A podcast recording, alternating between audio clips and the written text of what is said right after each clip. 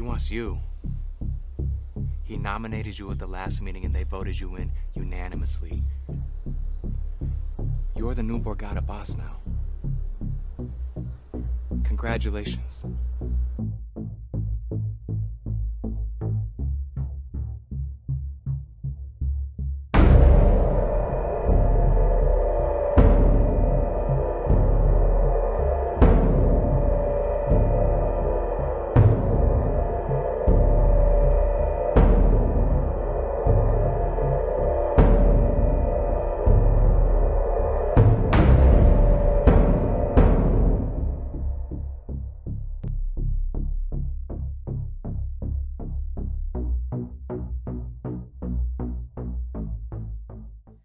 pHumble fans, it's episode 97.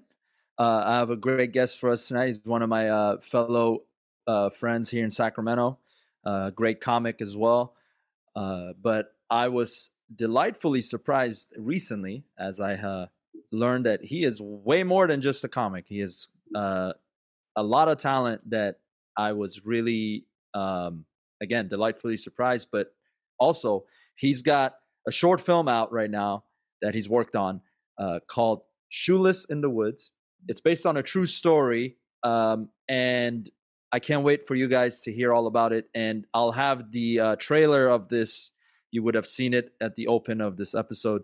Um, and uh, follow this man. Um, now, before I uh, bring him on, I just wanted to give a couple updates. First of all, follow me, pHumble Podcast. Uh, subscribe to uh, to my channel on YouTube, as always. Uh, we're closing in on episode 100 real shortly here, um, and I got big plans for that one. Um, so stay tuned. Uh, also, follow me uh, on all social platforms, Pej the Maniac. Um, we've got a, uh, as far as my uh, Saturday comedy music night is concerned, um, we are adding vendors now, and all the comics, uh, you can now sell your merch at the at Front Street Studios. So bring your merch if you have them uh, we're trying to help you guys out more um, to get some extra income uh, from what we love to do. Uh, as far as uh, my motherland, Iran, um, still going on. Full blown revolution is happening. Uh, new videos emerged, um, despite the internet being cut out uh, of the 40th anniversary of Mohsen Hosseini and, um, or sorry, Mohammad Hosseini, my mistake, and Mohammad Rajavi. they this it's the 40th day. They had many many uh, cities in the streets. And as far as internationally, there was the Munich Security Conference. For the first time, they did not invite the representatives of the uh, IR terrorist organization. In, instead, they invited uh, uh, former Prince uh, Reza Pahlavi, um, uh, Masih Alinejad, and Nazanin Boniadi to the conference. And you guys can see those videos circulating from uh, last night, I believe, was the conference. So that's a huge step forward um, by Europe to acknowledge um, this coalition as basically the bridgeway to whatever next uh, secular government the people inside Iran want to take uh, place instead of the IR. So um, continue to amplify their voice. It's helping. Uh, and uh, the Iranian diaspora inside of Iran and, of course, the diaspora outside. We really appreciate it. So, going on now, let me give you a proper intro for my good friend. Um, uh, Daveo is what he goes by, is a writer, comedian, and filmmaker from Northern California and the founder of Wise Guy Productions. Okay. Daveo, welcome to the episode, man. Thank you, sir. Thank you for having me. Yeah, absolutely, man. Um, let's get right into it. So, the shoeless in the woods. Uh, share with the audience the whole journey in in learning about this story and then bringing it to wanting to uh, write write it for the screen for uh, as the short film, which is incredible. Everyone, uh, I have the link to the short film in the description, so please check it out. It's great. Comment, like, subscribe. Uh, today, well, did you want to plug your channels as well? By the way, sure. Yeah, we're on YouTube at Wise Guy Productions. Um, uh, as far as uh, studying and everything like that, I'm a nerd as far as the mob goes. I love the mob. Uh, everybody's kind of got their fix as far as what true crime is, and mine has always been the American Mafia. I've just been fascinated by it. Um, and in, I want to say like seventh grade or something like that, I read this book called Underboss. And it was written by a guy named Salvatore Gravano. He went by the name Sammy the Bull, and he was a member of the Gambino crime family. He rose to be what's called the underboss, meaning he's the second in command to the boss. He relays the boss's orders to the street and things like that. Um, and he was one of the a member of one of the five New York families, which are the big families. We don't really have the mob in California or on the West Coast. It's mainly a Midwest and East Coast thing. And he rose to that uh, second in command position. He got arrested in 1990 and turned state's evidence in 1992. And in the process of doing that, he confessed to just a whole litany of crimes. And this whole thing with Johnny Keys Simone was one of those things that he confessed to. And I remember reading it, and there's this there's this weird little thing that Johnny Keys does in the film, and he did it in real life. And Sammy and the other killer just couldn't figure it out. They were just so befuddled why why this guy wanted to do this and everything like that. And there were a number of things that happened along the way uh, that made Sammy really kind of regret having to kill him, or at least that's what he said in his FBI testimony. And I was just kind of fascinated by that because a lot of mob killings are really cut and dry. They're just shooting him in the back of the head, they're dumping him into the lake, and we never see the guy again. And with this, there was actually a story throughout. So it was fascinating. Yeah. That is fascinating. Um, and you know, without spoiling it, um, you have to check out the the short film to to see what uh, Johnny Keys does or, or decides to do um, uh, in the trajectory of the film. Um, now, what uh, you were inspired by it, obviously, but uh, to then uh, come up with the idea of, of recreating that on the screen, um, how was that process? Like, first of all, how long did it take from beginning to end to say, okay, I want to put this on screen, and then you run run off with it? It was my first film, so it took about a year and a half. And okay. it shouldn't usually take that long, but like I said, it was my first, so I screwed up a lot. it, it, was when I originally wrote it, I really wanted to to, to completely recreate it. Um, we were going to do uh, try and recreate New York at that time um, try and recreate the accents and everything like that. And what I quickly realized was that without a budget, that wasn't happening. Yeah. So yeah. we relocated it to Sacramento, California, modern times. That way we don't have to worry about the accents. We don't have to worry about recreating that timeline and everything like that. And just kind of put it into modern times. We didn't do the mob. We did what was called the Borgata. We had it was just kind of a multi-ethnic criminal group that was operating in Sacramento and just adapted it to Sacramento, which I kind of dig. There's a right. bunch of different references to Sacramento and, and, local areas in it too. So, yeah, that's cool because yeah, you, you're kind of um, you're referencing uh, two different uh, areas in the country uh, with one story, which was uh, and and Sacramento deserves some love. Give Sacramento some love, damn it. Yeah. but uh, no, that's that's that's cool, man. Um, and you you you took the role of Johnny Keys and um and uh, how was that, that? First of all, incredible work for it being your first film that you Thank worked you. on. Because I, I love the cinematography. Uh, I love the choices you made as from the acting side, but also directing side. Because you directed it too, right? Yes, sir. Yeah, yeah, yeah, yeah. Incredible work all around. Um, and and uh, as as far as the um, the real people in the story, were you did you reach out to them or, or the um, Sammy, I believe you said is his name. Um, it, were you able to get any um, conversations with him or at all? Is he alive still? He's still alive. It, his it, his story is so interesting. He's he's been just a professional scumbag his whole life. Like that that's just his his whole thing is I'm a scumbag and I continue to be a scumbag no matter what. He yeah yeah yeah he turned state state's evidence in 1992 and he got less than five years in prison for killing 19 people and a whole litany of other crimes that's wow. an insane deal you know how like, did he get away than, with i mean that's that's the ties to the mob i guess that's yeah yeah i mean and it was he was involved in a big time case where they really wanted to get this big name boss so i i mean maybe that factored into why they give him such a lenient sentence but still less than five and a half years for killing 19 people is pretty insane. Um, right. He went into the witness protection program. He wrote a book. He got paid for a movie that was made out of the book. And then he got caught selling drugs with white supremacists in Arizona. Yeah. What? Yeah. What year was that? That was like 2002. That was uh, um, oh. somewhere around there, you know? and he wow. gets 20 years in prison for that. Comes home, I want to say three years ago, because he did do the 19 years in prison for the, the big drug ring. And now he runs a YouTube channel where he talks about what a big bad gangster he used to be. Talk about not, I mean, he did his time. That is uh five years for 19 murderers, you said? Yeah. 19 murders got five years. Drug bust, 20 years. like Yes, that's I never thought about it that way either, but that's interesting. He got more time for selling drugs than killing 19 people. Now, what I my own theory on that without having any knowledge of uh, studying this person uh, or looking him up, uh, and you can correct me if I'm wrong, but I feel like that could have been like a like an unwritten like sentencing like they loaded him up on that because he got away with the 19 murders and he only did five.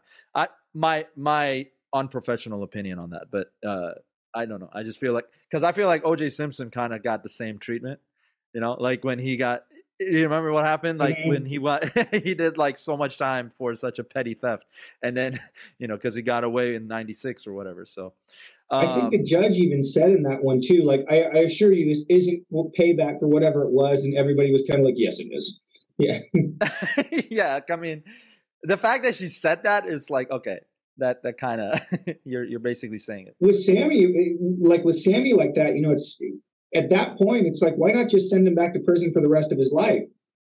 You know what I mean? Right, right. He got right, this yeah, he yeah. got this gift given to him where he had to testify against somebody, and then he he got this book deal and a movie deal, and the guy still hooked up with a bunch of drug dealers and started doing whatever he was doing, and he you know still got a third, fourth, fifth chance. So I should make a movie about that. I should call it the happiest rat of all time. right? Yeah, man. That's uh. I mean, I'd watch it. Shit, but um, it's like the the the the criminal world. I mean, mob. I, am not a uh, like my lane as far as true crimes has always been about serial killers and like their like where they go and you know how their mentality just takes them. So like I I and I love documentaries and then um like uh films or or or a series that they do. You know, like like the Dahmer series. I I watched that. that. Yeah, that was great. Um, and Evan Peters was incredible. Like after after he played that role, like now when I just see his regular face, I'm like, I still see Dahmer, like because it's it just like rewired it in my brain. But before that, I never had seen him to play Dahmer because he was really he got his his break with uh American Horror Story, and then he got really big from that. But uh, anyway, it's uh the mindset of of these guys, right? So like like you you said, you know, Sammy was just a professional scumbag but like where that came from like what was his childhood like? Was he just born into the mob? I'm, I'm sure you i mean if you have any insight on that please share. Because uh because dahmer you know he was he was a victim at some point himself right? Like and and the way his dad just exposed him to to all the animals and everything and then just kind of screwed his mentality up right um, apparently he also had an accident as a kid. Anyway it's not about dahmer. I want to focus on sammy as far as like if you have any information on that like how did he like how was his childhood like or what kind of family was he born into and all that? Yeah well no it does make sense what you're saying. Like is it nature versus nurture? Right um, right. and sammy actually ironically he did not come from a bad background. He grew up in Bensonhurst, Brooklyn. Uh, his parents were uh, first generation Sicilian immigrants, but they had a dress factory that they operated. It was a union dress factory. They had a lot of money. They had a summer home in Long Island that they would go to.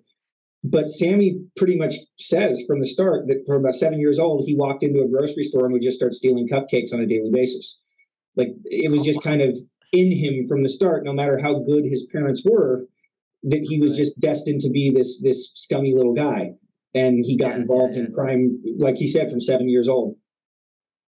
Man. So like so that begs the question because i always i always wonder about this and i don't know if there's ever like a concise answer but uh like the the evil seed i guess or like the the the you know what i mean? Like the yes.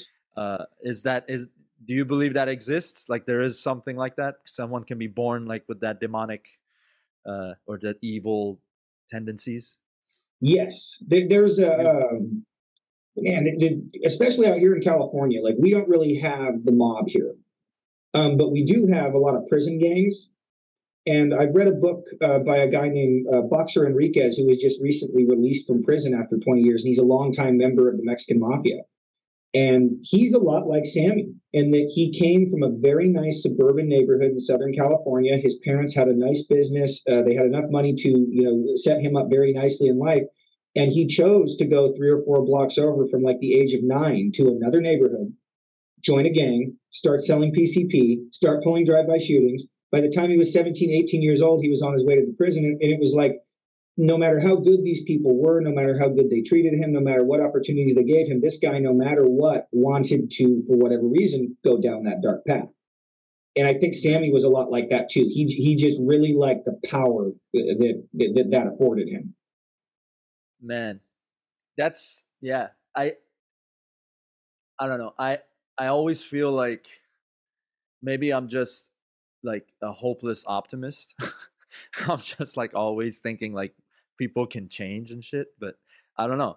That's good though. You know, I know. I mean, I, I, I. It's good to think that way, but I don't know if the reality is that way. You know what I mean? It's just like, um, and I, I hate just throwing a blanket statement of you know on like a group of people. Like, oh, okay, if people think this way, then then th- there's no chance that like any of them can change. I, I can't think that way, but I also know that there's a lot of evidence to disprove this idea that I have that people can actually be better than whatever their nature in this case is telling them to do, right? So right, and they had both they both had good nurtured uh, upbringing. So anyway, it's a it's a riveting topic just because you know like the human mind and where it goes and and you know what what it's capable of. You know, uh, I mean, for crying out loud, you can eat people like Dahmer did, or you know, you can also be uh, someone like you know Nelson Mandela. Like so, it's like how how does that happen? And, and I I do believe the human like 8 billion of us i do believe like we're all connected somehow just because of the day-to-day uh similarities in our in our lives like in our lives just like like i the older i get too i just feel like i i go through some shitty days and i'm like oh man is this happening to me? And then i talk to people about it they're like i've been through the same exact thing. Like and it's like and that's not like reserved to like five people like hundreds and hundreds of people i've spoken to they're like yeah i've been through that exactly and it's not something broad like oh having to wait in line in the dmv like it's not something like you know what i mean? It's not yeah. like a basic thing like that. It's much deeper you know like like a mental like journey that you go through and someone else has been through that exact thing and then in the comedy world for us like we've we have a bunch of commonalities in that lane right like it's like it's like, man, I don't feel funny today, for example. And then I've talked to you about it past in the past, and you're like, I know, I've been through that. Like it's like I don't feel, and it's like that to me is like something bigger than just our day to day personal life experience. I feel like that's something that's beyond uh, our individual minds. I think it's something connecting us. But what are your thoughts on that? Well, exactly what you just said. Like with, with comedians, you take that emotional ride every time you get up on stage about just how you feel about yourself, how you feel about what you're doing. Uh, Friday night, uh, I did a show and I got up there and I felt like I had a really bad set. Like I felt like I did not connect with the audience. I didn't feel like I was making people laugh. And the next two comics who got up, in fact, the next three comics who got up, every comic who got up after that, there were not a big audience there but they made that audience their entire world, made them laugh, uh, got up there and were happy as all hell. And it was a lesson for me of like, hey, man, you know, whatever's going on before you get on stage, when you get on stage, be happy. You know what I mean? It's going to yeah. And when I got That's up last so night, you know, ran into it with that mindset and had a, a killer set, an amazing set. So it's Good. it's that's one of those things like you're and you take that journey throughout the day as well. It's just that roller coaster right. of life of going up and down and up and down. I think comics like to just hit that extreme button with it though. They like to get up on stage yeah. and either get that extreme sense of laughter, that extreme sense of failure where it's just dead silent. Right, right. It's true. That's true. Um and I believe it's uh it's prevalent at any point of your career in comedy because I'm I'm thinking about some of my uh, inspirations growing up like like the Jim Carrey's, like the stand ups that he did. you know, and that amount, and not just his stand up, his movies too. Like the the way he was. Like I've been looking at his life from like his 20s when he made that big break with In Living Color, and then going on to uh, his special that is on YouTube, and then like going on to uh, you know Ace Ventura, and and just the amount that he has to, and he's been di- like he's said he has depression like he's talked about it right? Like he's openly talked about it and it's like to go like you said the extremes right? Um it's just again that connection that it's like i i'm the older i get i start to see someone who's always happy and always smiling and wants people to have fun around them whether they're a comic or not it's like they're carrying something you know they're carrying something that's uh that's that's gotten them to this point you know and, and you know I, I can say i myself i feel that uh from time to time and then i'm sure you you you have your own version of that but it's interesting seen, man um, oh, I'm sorry. Yeah. no I no was no, gonna no. say, have you uh, have you ever seen Jim and Andy? i have not oh, oh yes yes for uh for his movie that It was a did. Yeah. documentary on the making of A Man in the Moon, right? He said Right, right. something in that movie that I thought was great, and I carried it with me. It's something that totally it, it pushed me to get into stand-up comedy. He talked about his dad, and he said that his father uh, spent 40 years working at this plant, but his dad was the funniest guy he had ever met. His dad could have been a stand-up, he could have been a legend, but he worked up 40 years because he had these kids, he had this wife, he had to take care of them. And at the 40-year mark, right before he was going to hit his retirement, they fired him. And Yeah, Jim Carrey said that's what pushed him to go to Los Angeles and become a stand up comic because you can work your whole life at something you hate and still fail. Why not try for something you love? yes And that, I, so I. I've always remembered that quote from him. so was he one of your inspirations too Go- Yes, uh, not at first. I didn't know he did stand up until later on, but I remember seeing Dumb and Dumber and Ace Ventura and just thinking, "Oh my God, this guy is hilarious! How is he doing this? How is he getting the entire?" You know, when you sit in the theater and everyone in the movie theater is laughing hysterically. yeah That's the first time I'd ever seen something like that happen. Was him. So Wow. him and Robin Williams Yeah. were those two guys who could do Robin it, and Eddie Murphy. Eddie Murphy was great Yeah. too. Yeah. Yeah, no, that quote is uh, from Jim. I, I I remember that, and yeah, that hit me as well. Just how, um, like, if you're gonna, basically, for me, it's just like do what you your gut tells you to do, right? And and whether like I'd rather fail at that and knowing I tried something I love, right, than than hating my job, just like he says. And and I feel like now you, I don't know how much you want to get into this, but you came from medical side, uh, right? That was what you used to do, or you still do that, or No, for for ten years I was an EMT, and about two years ago I stopped doing it so that I wouldn't go insane. okay, yeah, yeah, yeah. Yeah, it was too So- much. Right. It's um. Now you obviously you did you went you got you did schooling for all of that. Now, did you was that a career that um you enjoyed initially and then it, you got jaded by it later, or did you always kind of just did it because it, it had good money in it, or how was it? How did it? Well, well, that was it. You hit the nail right on the head. Is I I got into it because I had a couple of uncles. My family comes from the Bay Area, and I had a couple of uncles who were Oakland Fire, and they just told me and my brother like get into EMS because there's always going to be sick people. That's job security. And I got into it because it was one of those deals where I wanted to get paid. I had been told that that was a place you could make some money, and I wanted to help people. And when you first get into it, you have this impression of like I had seen the movie Backdraft, and that was my impression of what EMS was. People called 911 when there was an emergency, you showed up, you saved the day, and you took them to the hospital. And when I got in there, I realized that 80% of the people who were calling didn't have an emergency. It was mainly mental health, uh, drug abuse, something like that. You would have a lot of regulars that you were taking in and out of the hospital who really should have been being assessed by a mental health facility and taken care of properly. Um, it was really dangerous where you could get attacked. I've been attacked by homeless people. I've been I haven't been stabbed, but I've had my skin torn open by them where they were scratching at me and pulling at me and things. Um, dr- drug rehab centers and things like that. You don't get paid a lot if you get hurt and you have to stay home or go to the doctor. You're paying for that, especially if you don't have a um, if you work at a place that doesn't offer PTO. If you don't have a union, which you know unions can be good and bad things, that's a whole other issue unto itself too. And after a decade of it, I I had just kind of had enough. I was just kind of done wearing the Superman cape and, and kind of hung it up and went to go to another. As, as much as I hate to say this, it was one of those things where I knew financially I wasn't going to be able to make it. So I Mm, just had to move on. right, right. Well, uh, and how long did you want to do comedy? Like, how, when did you decide I want to do this? I was a wuss because I knew I wanted to do it when I was a teenager, and I didn't get on stage until two years ago. So Listen, if anybody's out there, very wanting to similar do it- story to you. Yeah, Yeah, yeah, exactly. Like Yeah, it's it's one of those things where you tell younger people. There's Daniel that always comes to your mic at um, and I Yeah, see him yeah. around too. He's 16 years old. He's uh, getting people to laugh at right now as is.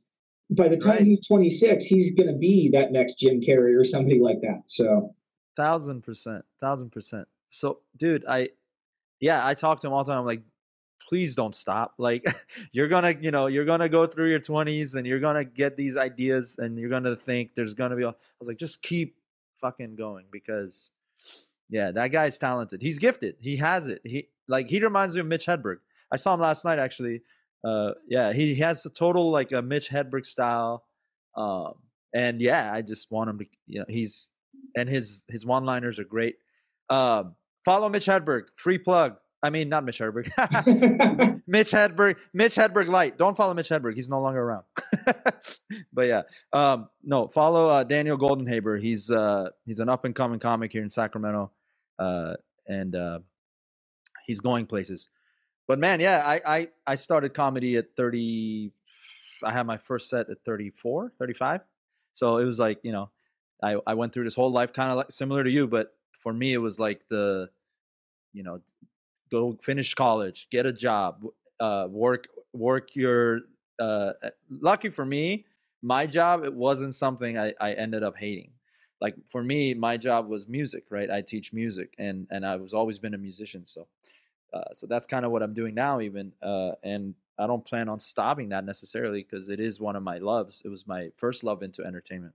Um, but That's yeah, what's so unique about your mic is that your mic is so great and so unique because you and your and I always it's Roger right is your uh, Dennis, Dennis, Dennis. I'm sorry, where, I don't know where No, I got. Roger from, but you and it's fine. Dennis I, have a, I just yeah, oh, I just told them to follow. Mitch Hedberg, so it's not a it's, your your mistake is a lot better than mine. But yeah, you're that's what makes your mic so great is you guys have the music and the comedy and it's a great vibe for everybody. So That's right. Yeah, thank you, man. Yeah, it's fun, uh, and we love it. We're you know we're we're adding uh, vendors now, and uh, we're adding um, merch for people for comics who have merch to come sell it.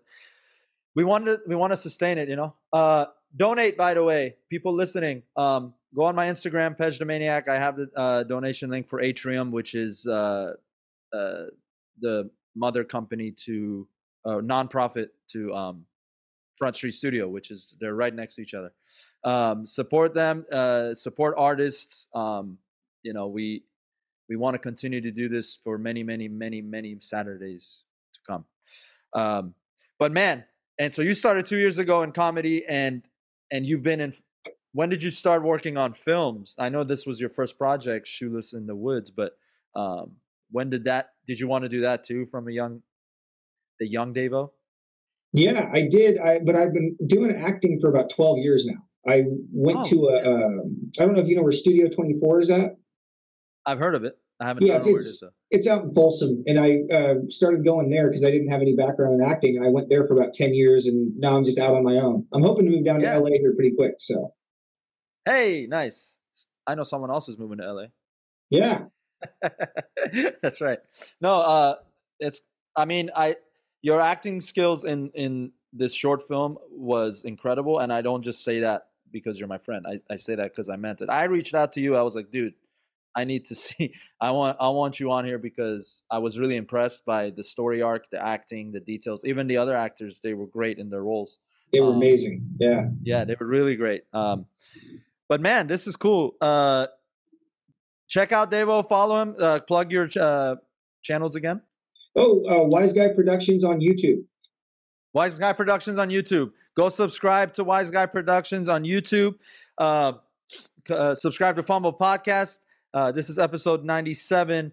Um, Daveo, uh, uh, check him out in the Sacramento comedy scene. He's he's getting bookings now, and he's he deserves all of it because he's hilarious. Um, he has some funny stories to share about superheroes. so uh, I'll I'll just say that, and you guys can uh, hear it live and in living color uh, as a callback to Jim Carrey. But um, yeah, man, uh, this is great, uh, Daveo. Uh, best of luck to you in your future um, uh, career in this comedy and film. Uh, do you have anything coming up, by the way? That you you want to tell? Oh, I got a show at Henry's Lounge on Wednesday night at eight o'clock. Perfect, because as of the time, uh, that's Wednesday, the what twenty? Uh, what's the date on that? Twenty second, I think. Twenty second. That's perfect because this episode is out right now. It's a Tuesday, so tomorrow, uh, go check out Daveo at Henry's Lounge. It's a great, uh, and they have great food there.